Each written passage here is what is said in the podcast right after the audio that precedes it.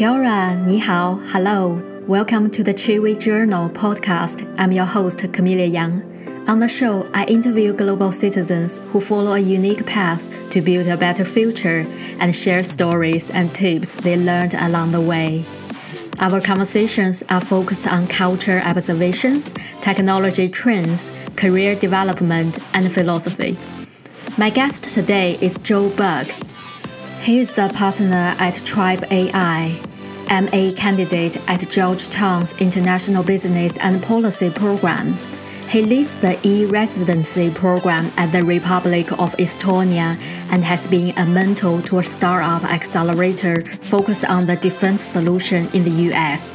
He has been to more than 50 countries, lived and worked on 3.5 continents, and helped with many remote work visa and city building projects we discussed the e residency program, SDZ Alliance City Building projects, China USA relations, tips for nomadic lifestyle, and more. I hope you enjoy this episode. Sounds good. This is actually my first podcast interview. Uh, really? Oh my God, yeah. such an honor. That's great. Okay. Welcome to the show, Joe. Well, thank you so much for having me. Why not we start from your career? Let's start from the very beginning because I know you've done so many projects. yeah. You know, I always tell people when they ask about my career, really, it, it, really got kicked off when I first moved to Silicon Valley right after my undergrad. I, I did a couple things, but most notably, I went to Draper University, which was really formative, and I worked for Tim Draper on some projects. Mm-hmm. Uh, and then I went to Gigster as an early employee. Um, so right after they graduated YC, uh, is when I joined as the ninth employee. Um, and then I was with them through the Series B, which was um, amazing. You know, kind of seeing a company go uh, through hyper growth. We did on-demand software development with a network of freelancers, so it was also really interesting to see the community aspect of that, which I think is really, really important. And then I went to Germany, went to run a business for Rocket Internet, which is kind of hybrid VC slash company builder or or maybe the the appropriate analogy is like a startup studio. And then mm-hmm. after that, I went to work for the Estonian government, running a team for uh, e-residency, their kind of flagship digital initiative. I led biz dev. Right now, I'm doing I'm doing some part time stuff and actually a bunch of random projects, mainly with um, SDZ Alliance, which has a really cool take on sustainable approaches to alleviating urbanization informality in the developing world, uh, and has a pilot project in Ethiopia that that I've been helping out a little bit work with, which is uh, why I'm in Kenya and headed to Ethiopia in uh, a week and a half, two weeks. What brought you to have the interest to the interaction between technology and policy? Yeah, I've long like had had some interest in maybe not policy, but but government broadly. Like when I was when I was a kid, I went through a phase where I wanted to be a speechwriter um, because I thought that would be really interesting. But for for me, really working for the Estonian government was an eye opener. So when I first went, I didn't really think of it as working for a government at all. They kind of even the, the e-residency team build themselves as a startup within the government, and they they definitely you know acted like it. We had our own board. We we moved very quickly relative to other agencies. Um, mm-hmm. But being there, I saw just how critical the intersection of you know government was because you know Estonia is it's 1.3 million people and the policies are you know the policies and interaction are a lot easier to see you know kind of the causal line right? Rather than you know compared to the us where what the federal government does is like so diffuse. I mean it's it's hard to tell right? Mm. um, because it's so big. But but with estonia you can you can you can really feel it right? And so that that definitely made me understand like how critical this was. And then you know just, just kind of being in, in that world i'd you know been a fan of decentralization and kind of innovation in in all its regards. And i thought government is like the big the biggest business in the world that hasn't been disrupted yet right? I say yeah. So Balaji he mentioned the e-resident program at estonia. It's very fascinating. What's your thoughts on why they launched that program first and uh, what their motivation behind that program? So I think there's maybe just a little bit of background, just in just in case. I know people listening to this are probably aware, but just in case, um, the the idea behind e-residency was basically at, at the beginning in in Estonia, about ninety nine percent of government services are online. So the idea was, you know, since they're online, you know, the the infrastructure allowing access to them is is quite scalable. And again, like you know, if you're talking about technical systems, there's there's no reason to only scale to 1.3 million people or you know your your population, right? That's you know that's that's a total arbitrary limitation when you're talking about you know software. So the idea was okay, you know, if we give other people access to Estonia, what will happen? And basically, so it was kind of an open-ended experiment and basically more than you know 60 70,000 people at this time mm-hmm. have signed up and the main use case today is for people to start businesses in Estonia and run them from anywhere in the world so if you are in Russia Ukraine a- anywhere outside kind of the EU market and you want to get access to the EU without physically moving it's a great kind of leveler as to why they were the ones to do it first. I think Estonia was able to do this because they had kind of made this bet on you know going digital as a government some 20 years prior to the launch of e-residency basically since independence. So for them it was not a whole ordeal you know digitizing services and then launching this program. It was you know 99% of it was already there. They just issued cards on top of an existing system. And it was i mean if anything it was more of a policy change than a you know than a technology change right? Do you think the small country will have an advantage for launching this kind of program. You know, for New Zealand, they launched the Global Impact Visa, mm-hmm. Edmund Hillary Fellowship. So they granted 3,000 visas to people all around the world to come to New Zealand to build a better future. Because New Zealand is relatively small compared to US or Australia. So do you think that would be a trending for small countries to take the advantage to do this technology transformation? Yeah, I, I 100% think that. I, I see, I, I, am not sure if you've read Sovereign Individual, but I see us coming into the kind of that, that phase of the world where, oh, yeah. you know, it's, it's much more about where individuals have much more ability and scale than than in the past. And individual countries you know we're not so tied to industrialization and that kind of thing where you need thousands and thousands of workers in a factory uh, enabled you know to, to produce something. Now you know one one guy with a laptop can make something pretty incredible. To, to me the, the most emblematic sign of this was the whatsapp acquisition. I mean i think they had like under 50 50 employees and sold for what was it 16 billion dollars or, or something right? I mean it's it's pretty incredible what a small team can accomplish these days so i think that that applies both to to small countries. However I will say that you know I, I, caveat this because you know there there still are some benefits from having large countries. Or you know, for for instance, you know if you're an entrepreneur starting a company in the United States, for hmm. instance, mm. you get access to one single market with pretty similar rules, unless you're in you know healthcare or some very regulated space. You know, similar rules, yeah. uh, similar business culture, one language that you have to deal with across the whole country. Um, whereas you know if you're if you're um, Estonia, it's it's okay selling into the EU, and you can do it in English and some some places, but the EU single market is not as you know as, is not as much of a single market as the uh, as they would like us to believe. What about the tax and the healthcare? Because for me, I'm originally from China and I lived in New Zealand, but now I'm based in the UK. But sometimes mm-hmm. I feel like I want to do my digital nomad life, but the tax or healthcare problem that would be the challenges for me you know i think kind of the the updating of systems that we've depended on governments for um, needs to happen so uh, SafetyWing i think has done a great job of you know doing insurance insurance really focused on nomads however oh, yeah. you know their their insurance mm-hmm. policies are still centered around kind of short term travelers you know it, it's you know quote unquote short term it might be for mm-hmm. years but it's going to be tough if you have like a chronic illness like cancer because they're they're just not built for that and nor is any company that i've seen um, so I think you know functions like that, functions like social security taxes that are you know maybe not intrinsically tied, but but have you know have very strong ties to state agencies or essentially are subsidized by them will either need to be updated uh, by governments or change for the private sector.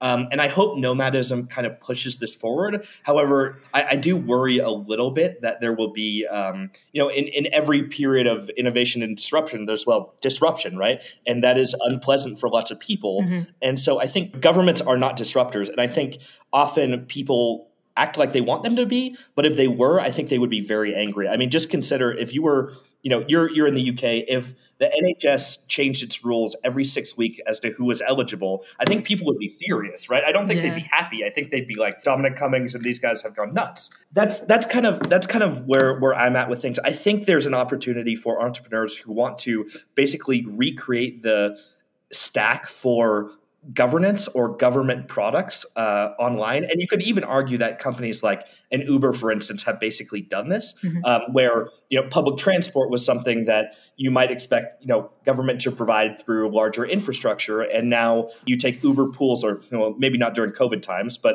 you know in in the past you take Uber pools and you basically have subverted you know public infrastructure via a private company and a network of freelancers and contractors, right? Have you noticed any startups they are working on these infrastructures? Yeah. Yeah i mean i think i think you can see it like you know and, and maybe i'm reading too much into certain things but you, you see something like a forward medical right? Which is basically kind of redefining um, the primary care uh, and I, I, see that as kind of taking a step in the direction of like providing a, su- a, service that in many other places the government would be expected to basically provide, right? Um, mm-hmm. You see in the United States, private security companies. I mean, it's not as hot a topic anymore to talk about Blackwater and these ones, but there are still many private security companies that basically have outsourced the, you know, quote unquote monopoly of power mm-hmm. that states usually have. And then I, I, think you can also talk about the charter city movement, which is you know, you know to me this is the most I, I don't know if extreme is the is the right word, but this is like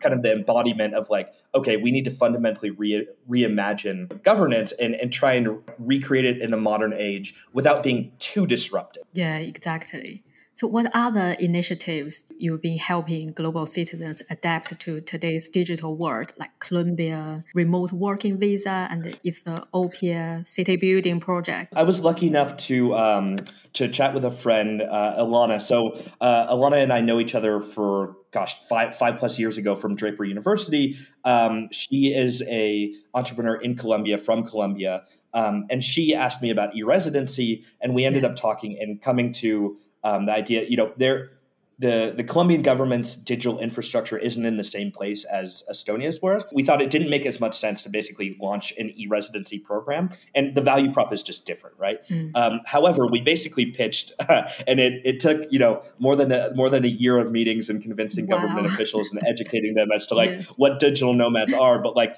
uh, a a new visa class that hopefully hopefully will be coming out soon. Oh, okay. Yeah. Um, and then other projects, yeah, I the the SD the SDZ Alliance work, um, like I mentioned, going up to Ethiopia with these folks, I highly recommend for for people who are interested in the intersection of like charter cities and social good. I highly recommend checking out you know SDZ Alliance which which is uh, the organization that I'm that I'm volunteering with. They they're doing some some really cool stuff. Okay, I'll put the link in the show note. What's the process look like for you to do this city building project? So I'm coming in way at the end. They've been working for years. They have worked with the Ethiopian government as well as many other stakeholders to figure out ways. Um, to better incorporate people from the informal sector and urban migrants into the formal economy. So, I, I mean, uh, I, hopefully, you know, you're from China, so so you can probably sympathize. Like, mm-hmm. urbanization is happening incredibly rapidly and the infrastructure of many countries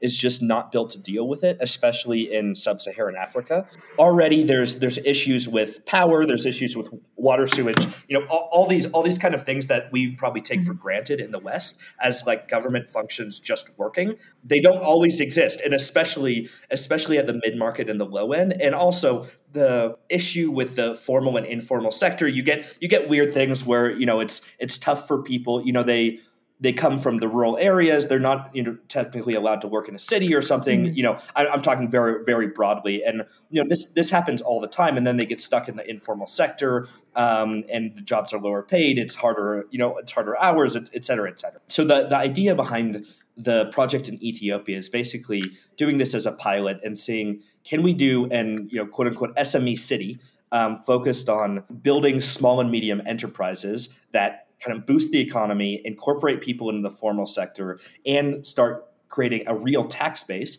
because that's that's the other problem with the informal sector and you know kind of the gray economy that exists is that candidly I, I wouldn't tell this to, to, to, most governments but like I don't blame lots of people in many of these countries for not mm. wanting to pay taxes like if you're you know if you're not getting clean water there's no police service there's no whatever it's kind of like well what what am I paying for mm-hmm. here right yeah. uh, but but but however, that that does you know it, it presents a conundrum, right? Because if you have if you're you know say a mayor of a of a city and you have no tax base, how are you going to supply service? So you're caught in this catch twenty two, right? Mm, Where it's true. like there's there's almost no one who's paying taxes, and then so you have no money to supply services, and then you know it it creates this you know it creates this problem over and over. So um, this this idea is you know creating creating basically an SEZ, you know, and I'm I'm oversimplifying here, but creating you know a zone where to to bring in more FDI with the idea of you know integrating people into the formal economy. It reminds me about a lot of street vendors in China. They use WeChat Pay, which I don't think the government can track the transaction to to get the tax.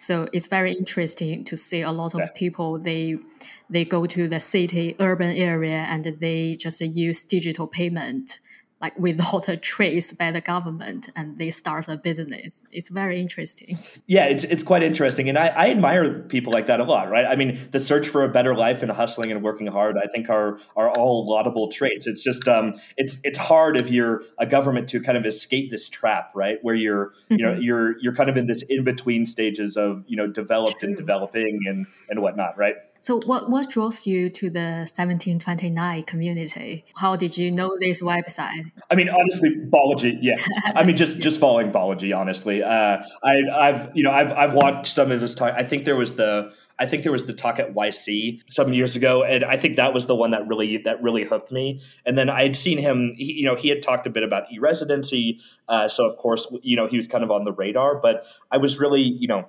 from from that, and then the mm-hmm. kind of intersection of charter mm-hmm. cities and the stuff Balaji was talking about, I found I found really fascinating. That that's how I that's how I saw that. And of course, he had I, am sure it was in his profile or he tweeted about it or something, and then I signed up. What's your thought on the network nations and the cloud city first, and then the land later?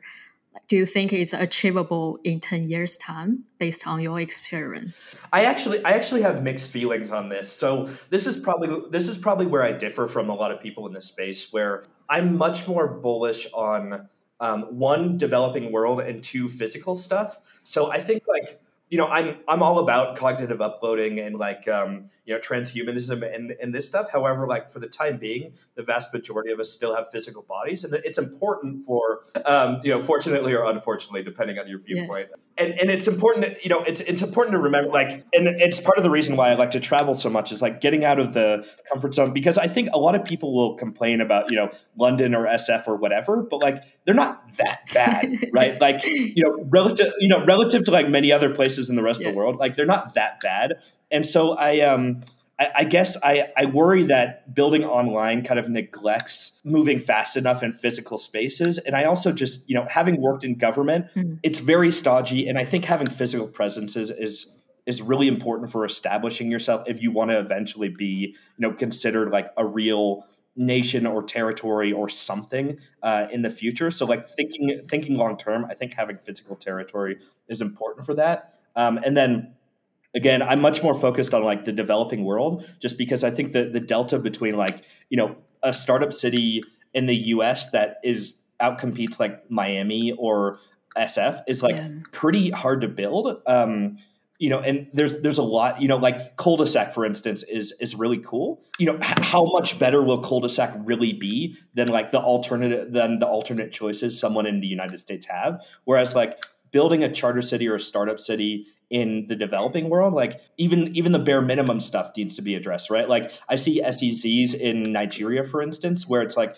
one of the main selling points is having reliable electricity. It's like the, the delta between like the the potential improvement is way bigger in the developing world. And so i'm a little bit more excited about that. I see yeah. Because if you build the online world and you don't have electricity or infrastructure like set up is so hard. It's your your city probably just gone like immediately. Yeah, yeah, and, and I mean like I, I, also think if you if you don't move to that phase, then it's it gets a lot more confused with like existing online communities. So for instance, like I'm on Hacker News every day and I love being on Hacker News. And like, you know, and and you know, there's there's some forums and stuff that that I like going on. And I feel like, you know, I feel strong connections to many of those communities or like with like discords. But I think there's something very different about the physical aspect of living mm-hmm. together. Um, and building communities in the real world that I think is just you know, really really hard to move from online um, to to the real world. So I think the sooner people move to that, the the better it'll be. You just mentioned the transhuman. I, I know you are very interested in sci-fi stories and movies. So what's your favorite one? So total recency bias. I just read Stand on Zanzibar, which is oh gosh, like 50 years old. What's that? It, it's from this uh, this um, author John Brunner, and it basically, I mean, it's just a fascinating book, and I I don't want to spoil it, but it, it kind of predicts like you know things like being able to change um, it, it, picks it, it, depicts like population booms and and busts i should say. It depicts um, basically how consumerism uh, moves over time. And it's it's really fascinating to see because actually when i when i read the book i hadn't realized it was from so long ago and even like reading it now i was like oh my gosh like I, I, can't believe this guy is like so on point and, and, with all this stuff. And then and then I looked and it's from 50 years ago, and I was like, wow, this is uh, this is incredible. Other than that, I think my favorite is probably um, the the the three body problem series. Oh yeah,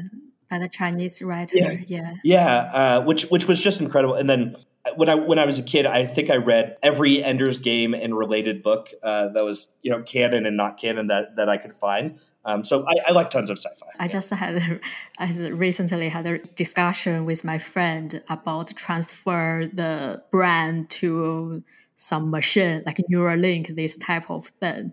Are you willing to make this sacrifice? We'll say mm. like, sacrifice your physical body, but let your thoughts live forever. Yeah, I mean, it, it kind of depends what kind of infrastructure there is, and this this is why, like, very long term, I am I am much more bullish on virtual worlds because I think like you know the, the human body is like super inefficient and i think i'm really excited you know I, I mean i'm really excited that we're now in a time where we can like influence our biology but yeah. to me the the ultimate idea is like you know being able to upload your mind and then you know instead of physical bodies you know that that we're born into you can just like rent a body like uber for robots and you yeah. just download your yourself into a robot uh, mm-hmm. somewhere in the world or some new experience and i think that opens up a, a lot more avenues for humanity so I, I mean yes i'm I, I, would definitely do that. I'm already a member of a cryonics facility, uh, but that's more of that's more of a hedge uh, for for wow. you know when I when I die, right? Um, yeah, but, yeah, but but yeah, very I'm very keen on on all that. Great to know. Yeah, let's go back to the physical world.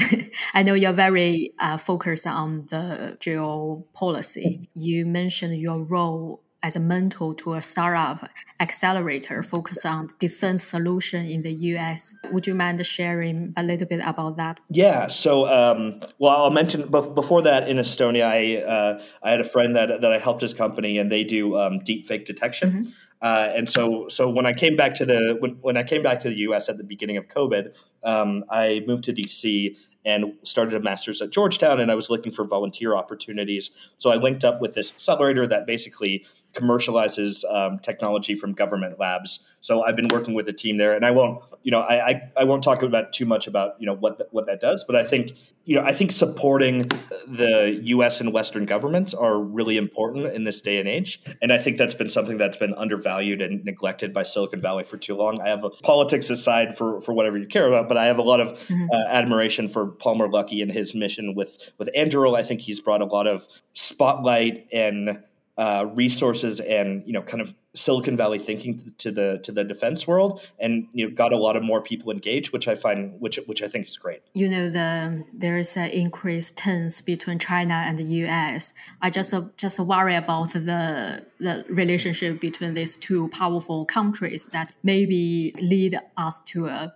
doomed future if there's a war or I'll try and be politically correct here, but my my basic my basic opinion is that like uh, there's there's this thing called the Thucydides trap, and I'm I'm not sure if I 100% agree with it, but basically it's this idea of like you know when there's a waning power and a rising power, uh, you know, or a China and the U.S. Right? There's there's an increased likelihood uh, of conflict, right? Because you know someone like China is saying, well, why don't we have a seat at the table for all these mm-hmm. things? And you know, uh, we're we're we're you know we're one of the big boys now. Yeah. Um, you know, we should you know we should be able to act like the U.S. or you know Britain or whoever does. You know, the the big powers are they don't think they've lost their power, right? And they don't want to acknowledge upstarts. So, um, anyways, I am especially worried in this period we are we're in right now. At least from a Western perspective, my my impression is that China probably thinks it's in a much better position relative to where it's been in the last couple years, vis-a-vis you know the United States, just from you know the from how COVID was handled, and I mean I should shouldn't say United States broadly the the West, right? From from how COVID was handled, especially, but uh, even like economic growth and and political satisfaction. Let's say I think the real danger comes when someone when so say China underestimates the US and overestimates itself and potentially vice versa, right? So China might think that the United States is weaker than than we are and think that they're stronger than they are um, just because there's always an asymmetry of information, right? Doing something like taking Taiwan right now might be disastrous because it could you know, trigger a full-scale war. For, for, for me, China is probably the the biggest global threat in in my uh, in my opinion. I mean, from their treatment of, uh, you know, basically the genocide that, that they're engaged in uh, East Turkestan uh, to, you know, the actions that they take with illegal fishing to their rampant theft of intellectual property. I, I think China has proven themselves as not willing to be part of the real global world order and a good global citizen. Um, and my personal opinion is that they should basically be totally cut off and ostracized. But I understand that that's a hard opinion when so many people have been making money off of China for so long.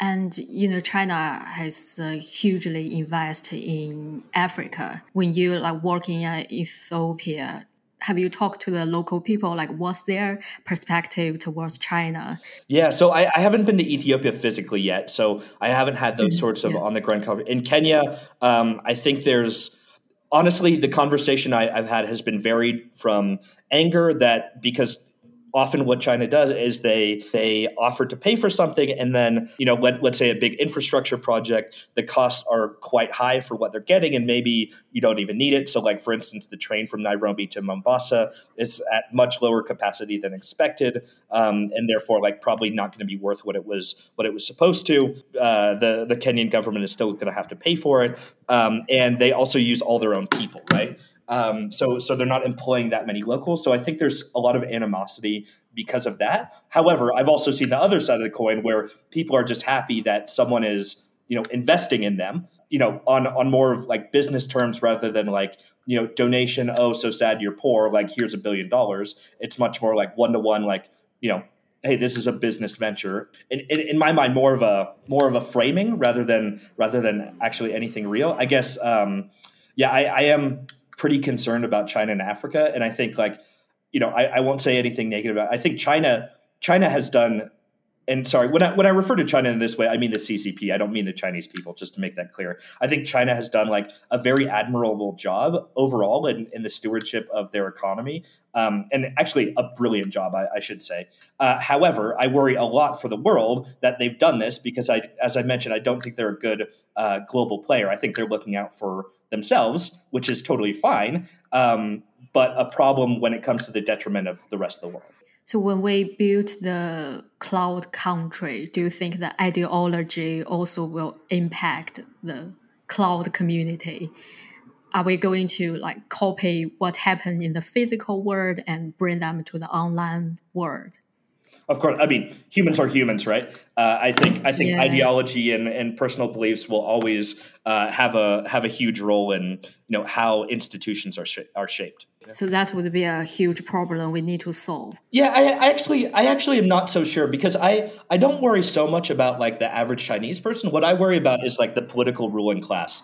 I, I don't think the average Chinese person like you know they're they've been happy that the economy has grown but i don't think they you know are actively thinking of america as enemies or thinking they're in a new cold mm. war or you know engaging in rampant ip theft. Like i think that's very much a state run thing. Um, so I, i'm actually not so worried about like individual companies. And actually i think like you know exposure i think is one of the best things that can happen for the world it's like cross culture because everyone has something to learn from others mm. yeah so among all 50 countries you have traveled and lived have you encountered any interesting culture shock yeah in, in terms of culture shock i think the biggest for me was probably when when i was a kid i went to russia uh, sorry kid a, a teenager mm. i went to russia and to me that was probably the biggest culture shock that that i've had mm.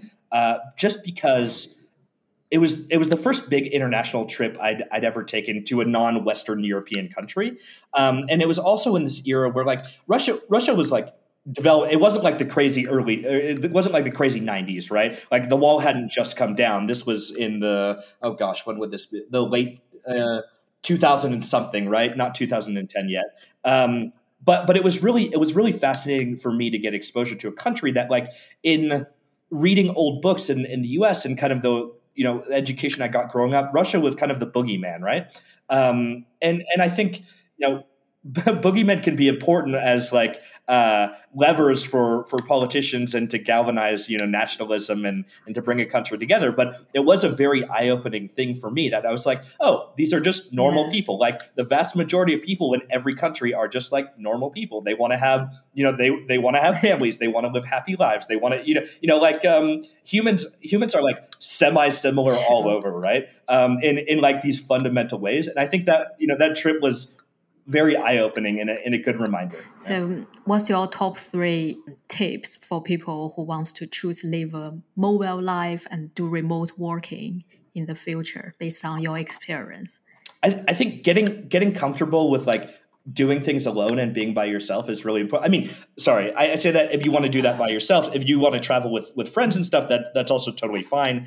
Um, however, most people are, you know, you know, kind of by themselves yeah. when they do the nomad thing. I mean, that's yeah, nomads. Um, and I, I, think that's really important because I think a lot of people get, you know, um, lonely and homesick and whatever. And I think part of that is due to one lack of community, which is totally true. Uh, you know, having community is great, but there's also something to be said about also being comfortable with, you know, going to a restaurant by yourself and, and that sort of thing. Um, and you know, just just being happy being on your own.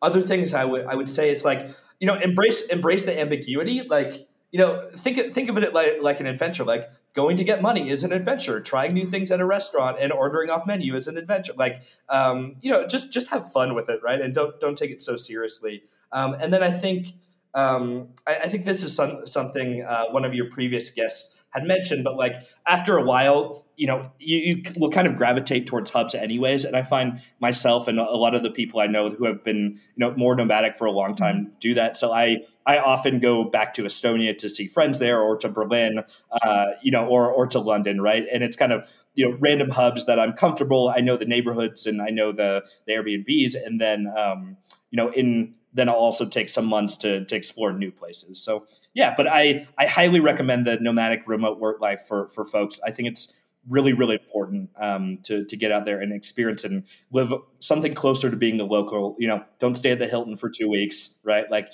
get an Airbnb in a real neighborhood and like talk to people. Yeah, it's very important. Yeah. I think once you are on the digital nomad life and you, you, can never go back to your normal life. yeah. yeah. yeah, that's my experience. Yeah, I think so too. And also, you know, I, I mentioned the, the Hilton, and I'll, I'll make fun of you know the the classic business travel. Yes. But also, if you're on the if you're on the other side of it, don't just get stuck in the co-working spaces that are entirely expat nomads like you. Mm-hmm. Go and meet like real people. Yeah. Sorry, uh, you know, everyone's real. People, but go and meet go and meet go and meet real locals. Yeah, True. I mean, don't go to Thailand and only meet you know Brits and, and French people and Americans who are who are all doing the same thing. Go and go and meet actual Thai people. Mm, I see. Yeah. So, um, what gets you most excited about the future? Oh, so many things. I think you know, like like I mentioned, I see, I, I kind of see humanity at like being at this inflection point where we're we're you know if we're not if we're not already there, we're very close to the day when like mm-hmm. we can accelerate our own evolution, which I think is really really exciting. Um, in the sense like, y- you know, traits like your you know your your genetic traits are you know basically predestination and you know it's it's mm-hmm. luck you know the the place you're born and you know how tall you are you know you're all, all these all these things and i think genetic editing will allow us to basically evolve as a species um, and take mm-hmm. control of that. And I think there's there's lots of pitfalls there, lots of very big ones. But I think that's something mm-hmm. I find really really fascinating and you know basically world changing. Um, and then the idea of hopefully you know I think I think the climate I think the climate crisis has gotten to a point mm-hmm. where it's just like you know it's finally, I hope, at a point where people are willing to br- embrace out of the box solutions. So, you know, I see more, I see more startups in, you know, in the nuclear space. It seems like more governments are, you know, starting to care, and I, I hope it moves us to a point where you know we we finally get over like our hysteria of nuclear energy and these sorts of things and can mm-hmm. move on you know on on that on that vein and then finally you know cognitive uploading i think is another really fascinating point and kind of the evolution you know i mean to, to me, the evolution of humanity in in every regard is is what's really interesting uh, in the long term future, and I think mm. that's part of the reason I'm I'm really interested in charter cities is because um, you know I, I, see that as enabling better governance, which will allow us to move towards like a shared era of prosperity for the world faster. I see. Is there any example of the charter city you could explain a little bit more? So there's there's Prospera, there's Ciudad uh, Ciudad Morazan. Um, basically the, the idea of the idea fundamentally of charter city i mean there were there was kind of the, the paul romer idea uh, back in the day which was um, you know you would you would go to a state that's I don't I don't want to say failing, but like not not as successful as it wants to be. So like think Honduras, think places with low GDP, and a third country would come, you know, say Canada, and they would say, okay, we're going to have you know this little zone of a couple miles by a couple miles, and here you know it's going to be our regulations that that you know kind of go we're going to have our governance our judgment system so mm-hmm. the idea being that like it would basically allow foreign multinationals and companies to flourish in this area where before they would like you know they would get caught in corruption in a you know in the court system where people could be bribed yeah. or you know people would steal their stuff or you know wh- whatever all, all the legal ambiguity or, or things that come with you know being in a zone without without good governance and kind of have a third party administer a zone. Now the idea has evolved where it's much more about you know public private partnerships and private entities. So it's you know uh, an, an individual goes to goes to a country and, and says like hey uh, i want to acquire you know this part this plot of land um, and use it for X, Y, Z purposes, uh, and I want to have my own arbitration, my own rules. we'd still obey your constitution, so like the highest level of the law, and like you know, criminal code is according to you, uh, but everything else kind of we we get to set or in partnership, right? Um, which which I think is a really interesting. Model. So, final question: yeah. What's one thing you'd like to achieve this year? Uh, graduating Georgetown. so fingers crossed. So it's a one year program. Yeah, or? yeah, it ends in December. Okay, great. Okay, good luck with that. And thanks so much for your time. Yeah, thanks for sharing everything. My pleasure. All right, ciao.